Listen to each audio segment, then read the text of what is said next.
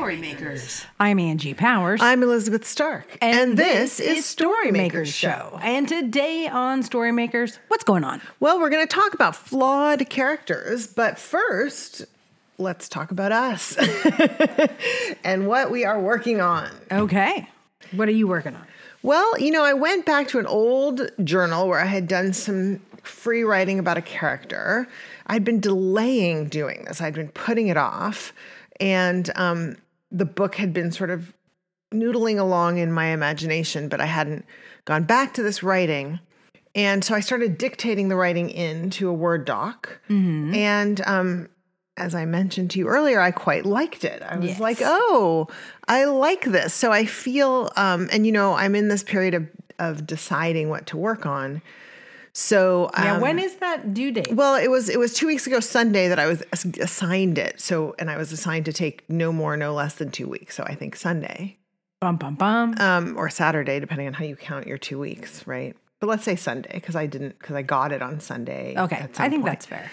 Anyway, so um, but I'm leaning now very much towards this being my new project, and then um, there's some stuff I'm wanting to figure out about my sort of last finished project, and then I have one in between that I'm waiting to get notes on. So Okay. lots lots of juggling, but good, good, good stuff.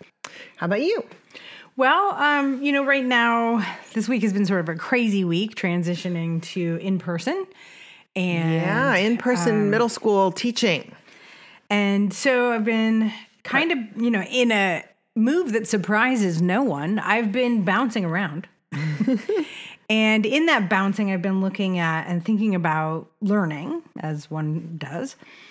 And, you know, so I'm trying to think about this piece of, of my own process. I think one of the things that I have always been sort of inspired by by when I am doing something is I learn something and I want to put it back out into the world in some way. And um, you know, being a parent, being in a pandemic, having a small business, I have a lot of different little things that are all over the place. And so how do I think about holding on to ideas for one, right? But also, is there a way to sort of pull back out so that I can start looking at connections between ideas? And sometimes you'll mm. have that very organic sense, right? You're reading book after book in some kind of area, and then maybe you switch the area you've been focusing on, and then suddenly there's a thing that you're like, oh, th- that's so interesting. They're talking about this in this context, and they're talking about it in this context as well what is that link right or you know so you do that but how does one intentionally have a process by which you can follow your interests capture whatever notes you've been making about it and then draw back and start looking for those relationships. And i think about kenneth atchity's uh, a, writer's time right hmm That's his book. Yeah. so he does this whole thing, right, where you go through the library because he wrote it a long time ago. and you go through the library, right, and you have these index cards and you have these processes and you grab these things and you just kind of let yourself have this exploration phase. So thinking about just in the world we live in now, what does that exploration phase actually look like? And can you make a process where uh, you can tie things together across time so that you can say like you know oh i vaguely remember this thing. How do i remember where everything is? Because i literally i mean you joke about this but it's like i get notebooks and i lose the notebooks and uh, i get a phone i lose the phone. So there's just you know how does someone like me create a system that is flexible enough to deal with my hodgepodginess, but then constrained enough that I can pull from it like one would a database, right? Hmm, Interesting. That sounds fruitful. Maybe, maybe it's just something I'm thinking about. Well, that's okay too. Um, all right. So um, here comes this question. And the question is worded thusly What is the secret to developing flawed characters that the reader still wants to invest in? And one reason this caught my attention in when we were thinking about today's podcast is because I just finished listening to the 20 plus hours of The Sea, The Sea by Iris Murdoch. And this character, somehow, I mean, I felt utterly compelled by it for whatever mm-hmm. that's worth. At the same time that I was utterly compelled by by him, you know, he's he's sort of a jerk. He's an egotist. Um, he is really wrong, I think, about like in the choices he makes and in his view of things. There's like a little moment when I started to think, is he right? But even so, his behavior was pretty atrocious. And I think um, it, it hasn't aged well, I'm sure, right? Like things, right? You look at like, but I don't think it was ever kind of glorious or heroic. Um, and, and yet, you know, and yet at times he'll say like like he's writing this you know he's, it's it's very overtly being written as sort of a, a journal slash memoir in in his retirement. So he'll say like what an egotist i must look like in these pages you know looking back at these mm-hmm. pages and stuff. So and that's really helpful in a way. Because you're, like yeah but at least you're not like yeah and you don't even see it. You're mm. kind of like oh yeah and you're noticing. So you think that people are easier to like when they're at least self-reflective? I think so. I think self reflection is a virtue until it, of course, becomes yet more narcissistic. I suppose. Uh-huh. W- Do you do you think people are more sympathetic if they're self reflective? Well, yeah, I mean, we want people to grow, right? So if he's doing us kind of looking back on who I was and the choices I made, then But also, like you, for example, use humor and self depreciating humor as a sort of way to go through life, right? Mm-hmm. You're like, and I think there's a, that's another sort of okay, I am this way, but I'm funny about it. Do you know what I mean? I mean, it, Yeah. So the but let's you know the question that this person had is about developing characters. What was the exact framework? Characters that are not about flawed characters. Flawed the question, characters. The question was about flawed characters. What is the secret? Secret. So you have to find the secret. Mm-hmm. to developing flawed characters that the reader still wants to invest in. Okay. So let's, you know, one of the things I think about with this is every character is flawed, right? So there is no non flawed character. Otherwise, you're really bored. I mean, it's one of the things that makes Superman uh, really susceptible to being really boring because he's, you know, a humble, hardworking, I mean, Clark Kent, because he has a secret, is actually more interesting. And he's, he's sort of bumbling and awkward and has Yes. a secret. So he's Yes. actually probably much, and in fact, but he probably, he has the same actual physique, just except for glasses. right? So he's probably mu- the much the better. So I think that like when hearing that question, like every character is flawed. And like people, I guess, you know, my first response to that is not only is every character flawed, but not everyone's going to like even the characters you want your readers to like. So there's a way in which it's like, okay, I, we're talking Humbert Humbert here. How do we cross a bigger line? Because some people are just not going to like your characters. Some people are not going to yeah. care. I don't know if, and I don't even know if that's really the right question because what you really want is that your reader can't look away. Like so, so with this, with the sea the sea, part of some of it is like a car crash where you're just like, what's going on there? Why, why are you doing that? Why? Oh my gosh! And you're, but you just, you know, you're you're kind of rubbernecking it because what the heck, right? So as opposed to the people who are going about their business shopping in the town or whatever. Right. So I think that maybe, you know, we talk about these characters who are relatable in some way. I think that's the thing that I always hear. Like for myself, I don't know. Like I I have found myself having written things that I adored the character, even though they were, you know, hard or, you know, mean or whatever, but I liked who that character was. And have other people come back to me and say, like, I did not like this character.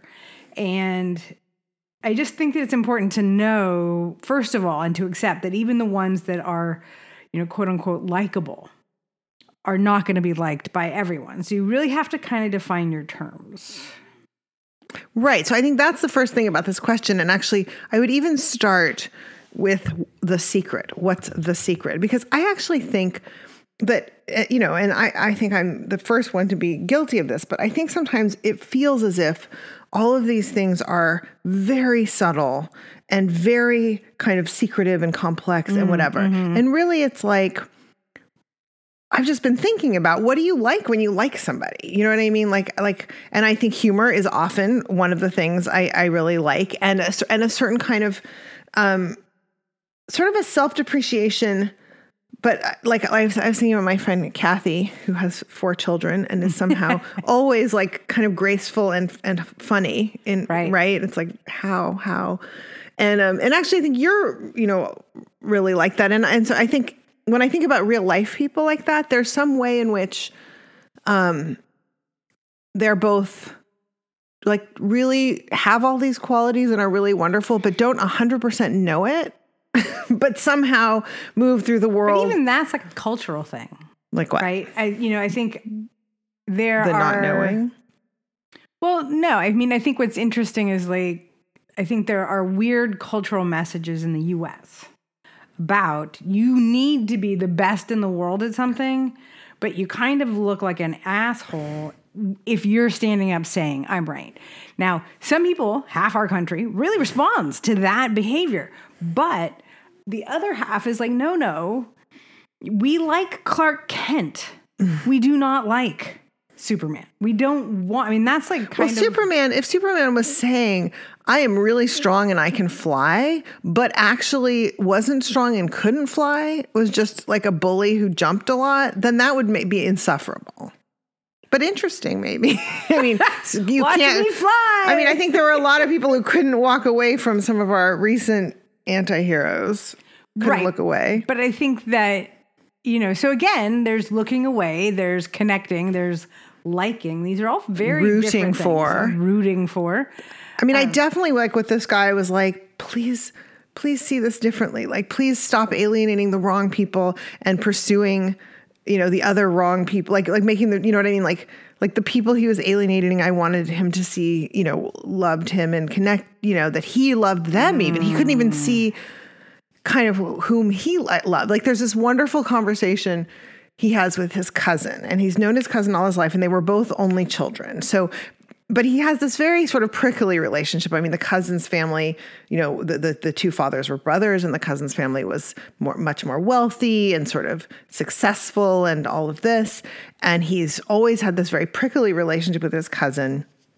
But in fact, you start to see that his cousin is sort of this mainstay for him and is sort of really lovely. And and then and then he ends up being more successful than his cousin which is very pleasing to him right? Sort of on this level.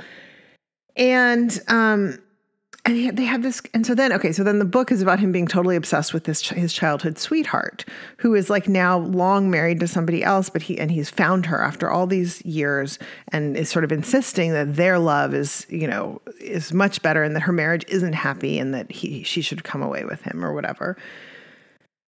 And at some point he's having a conversation with the cousin about how important like people from your childhood are and how he and how the cousin just can't imagine like what it's like to have somebody you've known since childhood and how important they are to you and all of this and you're thinking your cousin is that person to you and you're that person to him and you're just not seeing it because you're just hooked on this girl who dumped you when Right, you were 18 you know what i mean? And it's just it's in one of those moments of subtext being very close to the surface and yet our narrator like can't break through it you know what i mean? And mm-hmm. and, it's, and and in the end it's got this very long denouement and it's sort of him trying to figure out like who was really the love of his life if it wasn't really this person who was it really because he's had this story his whole life that it was this person and now he thinks maybe it's this person and and in some ways you still i still think it's sort of the cousin you know So, how does that relate to the question?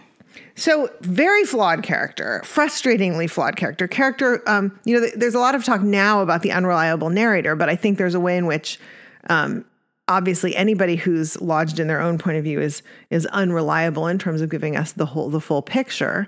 Here's this first person narrator. I mean, he's literally journaling, right? And yet you can see around him so much, and you can, s- you know, which I think is fascinating, right? So, do I like him?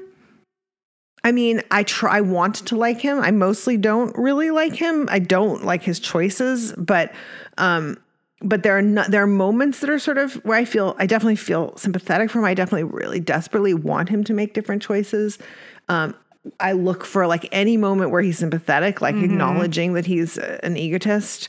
I, I'm like, yay, look at that, But I think this kind of go. I, I'm being reminded of Notes from Underground, Mhm, which I've not read. and you know that's not a very likable narrator. Um, and you know what Is is he not very likable or is he like horrific? I mean, again, haven't read it, but but Um, you know, I was appalled by him, but I think the the thing that strikes me though is there's actually another big underlying question here, which is for your audience, why do they read? mhm. Because if your audience is an audience of people who read to escape into a world of pleasure and vacation, then you have to think, okay, well, what is it that they could forgive? Right? Mm. So in a romance novel, you might have a, you know, unsympathetic character who just needs to find the right person. Right? Well, like And- I, I mentioned that I read that like very like fluffy romance. I'm not fluffy, but you know, it's just it was a romance. It was like a pure romance called The Proposal, and I'll put it in the show notes. But um, and it was like they just couldn't see that they were perfect for each other. And you know, there was little circumstances like they met because you know her ex boyfriend was proposing to her in this sort of horrifically public way, and and then he and his sister rescued her and whatever. But it was like they were really deeply perfect. There was no real obstacle except that they were each determined not to be in a serious relationship.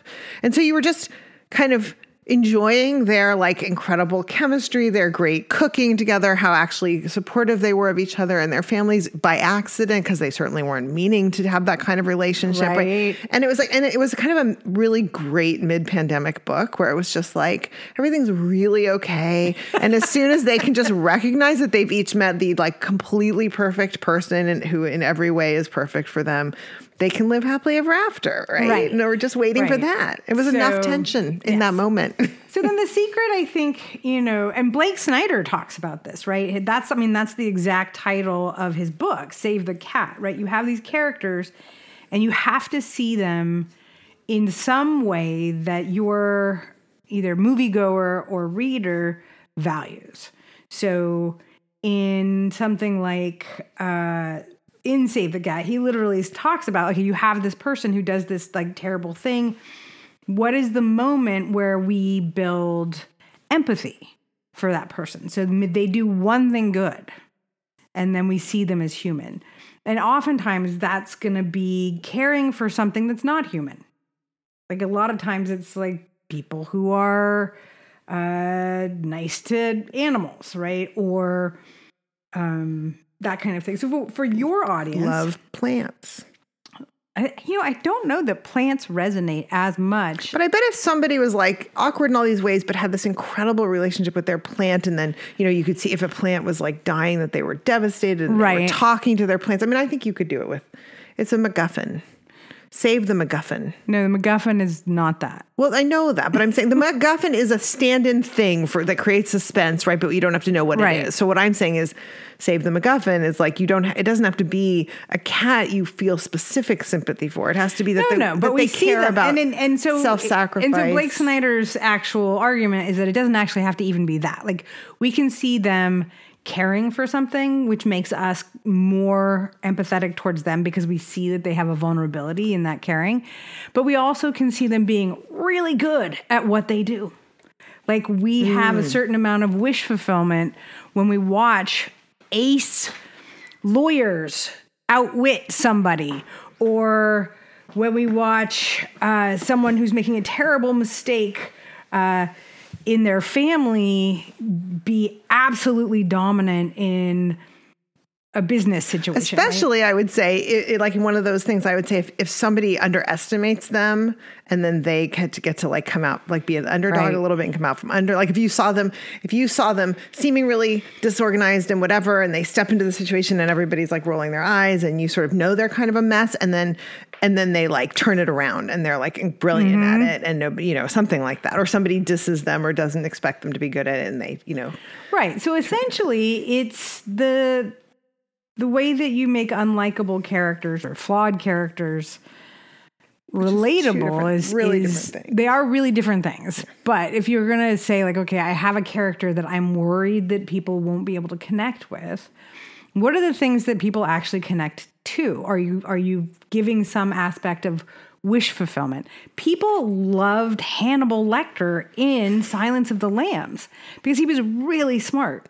And he was smart in a way that was like whatever, but he also didn't deny that he was a freaking cannibal. But what I will say, what was like, I think, um, for example, he didn't want to eat Jodie Foster's character, Yeah, no, that helped. so he wanted to help her. Well, he, no, he- no, he didn't want to help her. Well, he wanted to get help himself, but I think I, you know, I mean, he he pushed her in these ways, these psych, psych, psychological ways that I think were meant to kind of, um, I mean, that I think were part of her growth arc, part of her becoming someone who could No, kick absolutely, but that's what an antagonist does. Hmm. So like not in my family. that's called parenting. So, but if you look at Silence of the Lambs, and I'll be honest, I haven't read the book, so I'm just referring Just to what I can remember from the film from eight billion From the years the- ago. film theater, But remember, his whole goal is to get out of prison. right? And this is a person who preys on humans. Well, and the first way he the first way he does it is he he draws her sympathy, like his desire for a window. He draws her sympathy out of so and, and I think he draws our sympathy. Oh my gosh, he wants a window. Like who isn't gonna feel for Mm-hmm. someone who wants a window? So we feel sympathetic for him until we realize it was a trick. I mean, Right. at the same time, it was a trick, but I don't even think it wasn't true in the sense that he's desperate to get out, right? And so the human mm. of who wouldn't be desperate to get out, right? And so the human desire for a window, for escape, for freedom is relatable, even in a cannibal. Yeah. But he also has, you know, the drawing. I mean, he's really good at a lot of things. Mm-hmm. Right.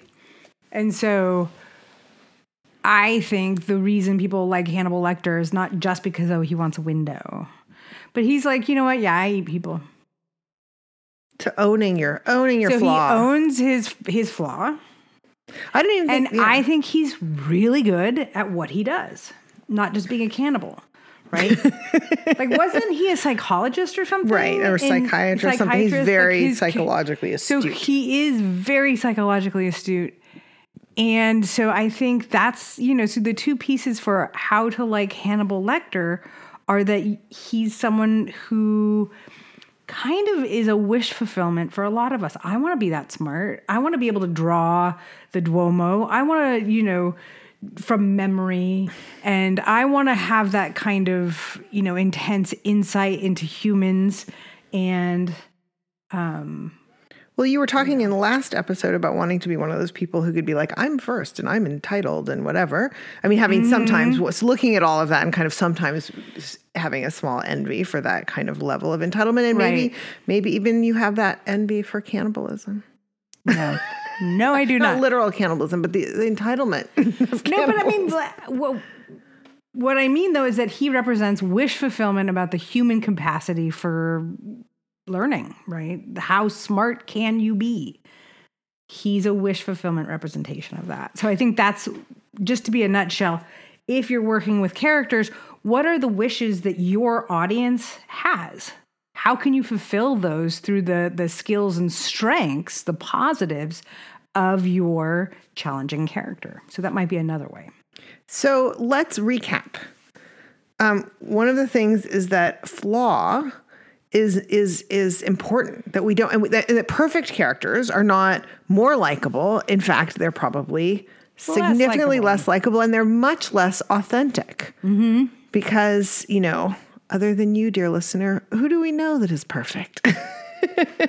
so that's so so flaw is necessary and of course we haven't touched on this but i will just add here that i think story is is very much about the overcoming of flaws. And john truby has the great question Or even just coming to terms. right coming to terms with or overcoming. And john truby has the great question what is your character wrong about at the beginning of your story? And i think that's essential. So your character has to be wrong about something really in order to grow and learn and all of that. Otherwise they're going to grow and learn something you don't want them to learn. Right? Okay. So so then we talked about um, some other things, uh, humor and self depreciation and self reflection, and then we also talked about skill. Um, being good at something, being intelligent, and within that, we also talked about sometimes surprising expectations or coming as being an underdog who turns out to have a surprising skill. And that was my addition to your kind of people being good at things or being really smart or being, you know, those sort of things. And um, Which I actually described as being sort of a wish fulfillment for your audience. right, absolutely. And it doesn't have to be like a skill. I mean, like there's those moments when, uh, you know, you see someone do something you wish you could do. Right. But I still think that underest- being underestimated is such a I'm not saying you're wrong. this is a yes close and. part of that. Yeah, I, This is a I'm, yes I'm, and. and I'm yes anding you too. Yes and. Um, so um, enjoy creating your flawed character, who people will either love or not be able to look away from, Mm-hmm. or some something else that will hook them in. Mm-hmm. And it's not a secret, right? Yes. it's not a secret. I, I will say we didn't touch on some other things that might help, although I think they're like like voice, which is part of self reflection sometimes, um, and part of humor. Yeah. I think we could definitely break it down into more concrete little steps. We're definitely at a higher level theoretical thing because we don't have visuals yet. I think like if If, you if people were looking at us, we would be able to somehow get. I think that if we were doing some kind of thing, we could say like, "Oh, here's an example from a scene where a character does a thing, and we're being, you know, character introductions. How are they introduced? Uh, you know, Columbo again, talking about that lowered expectations. Columbo always entered a scene where he was underestimated by the bad guys because of his, you know, sort of absent-minded approach, his rumpled coat. People would underestimate him, but of course, he would end up being the smartest rumpled guy in the room. So, So we hope that helped you think about flawed characters, and it is time for steal this. amateur poets borrow. Professional poets steal. What have you come across in your wanderings and readings that you would like to take and make your own? Well, uh, as I mentioned, I've been doing a lot of thinking about learning recently. And one of the things I want to take and make my own is really just a system. I keep working on this. I, you know, I fight systems, so I keep wanting them, but then I fight them. I don't know. I don't know. I may just end up dying at some point having never really completed any particular system, right? I you know, like I'm not the person who writes every day. I'm not the person who does whatever and I think that what I keep, I'm about to just kind of step back from my theory that I should do this. I was about to say I'm going to grab this system. I've been watching these people and doing these things. It's like, wait a minute. Never mind. You know, you said something the other day that I thought was so insightful, and I don't know where it came from, but it was about the being a hunter, like the hunter gatherer. Oh, right, right. A Hunter in a Farmer's World. There was a book title. I haven't read the uh, book. Uh. I have no idea about it. But the thing I do well, right? A hunter is- and a farmer is that the title? A Hunter and a Yes. farmer. Because and we know that there's this study where ADHD people in a recently transferred from uh, nomadic to like agrarian, right? Like a mm. modern day transfer, that, yeah. and and seeing that the people who lived in the nomadic world and could you know had sort of ADHD like symptoms were thriving, which they me- measured by Right, body because weight. with hyper focused, you're like, you know what? I need to make tools, whatever, and I'm never going to plan for it. But oh my gosh, we're going hunting tomorrow. I need to focus for seven hours right now to make all the tools we need. Right. and then I'm going to go wander. I don't even know where our house is, but that's okay because look, that is a really pretty tree. or you're tracking, you know, the mastodon or, or you're tracking the mastodon. I mean, there's a lot of things So about the you way can hyper focus, and that's how you clean the garage too. Like you'll just be cleaning the garage for like eight hours at a time, right? And I've learned not Mm-hmm. to be like, "Could you do this tomorrow?" Because no, but you can do it right now for like ten hours in a row. I wonder if that could be your system. No. And here's why. because I have day-to-day stuff. And it's it- you know, the truth is I have a really hard time. I have a really hard time. I have a bunch of different things that I'm doing because I need six things to make me feel balanced in the world. And at the same time, I have commitments to, you know, checking on the kids and, you know, the different things that we do in the house. And I find it really hard to balance all the things. Yeah, because honestly, like if I were like, great, I have no responsibilities, and who has that? Nobody. But if I had no responsibilities and I could just focus on something, that's what I would do, right? I would do that one thing for a chunk of time, and um, and I do that over and over and over again. But I never seem to be able to set aside the time to do that. So maybe what I want to steal is Jung's you know, non electrical, waterless castle by the lake. I'd say steal it, literally. Okay, that's what we're going to do. Yeah, we're going to go take it over. Mm-hmm. We're going to have to swim there, but then, you know, across the ocean. But, okay, how about you? All right, well, I'm going to return to the sea, the sea, which I stole from last week, but um but this time I want to steal this wonderful way in which um the character was able to discuss sort of what was going on and and in this in this way that felt very realistic to me where he was both like sort of in his illusion but also you know like kind of able to to at least argue about the reality of his illusion and all of that. So it was it ended up feeling very realistic to me in terms of how people muddle along and kind of you know get are stubbornly stuck on something but also can evaluate it. What year was that written? I do not know. I will I, I don't know. I'll put the link in the show notes. You can ask Siri. Hey Siri, what year was The Sea, the Sea by Iris Murdoch written? The Sea. The Sea was published in 1978. Interesting. Okay. All right, everybody, go do your own thing. Flawed and perfect.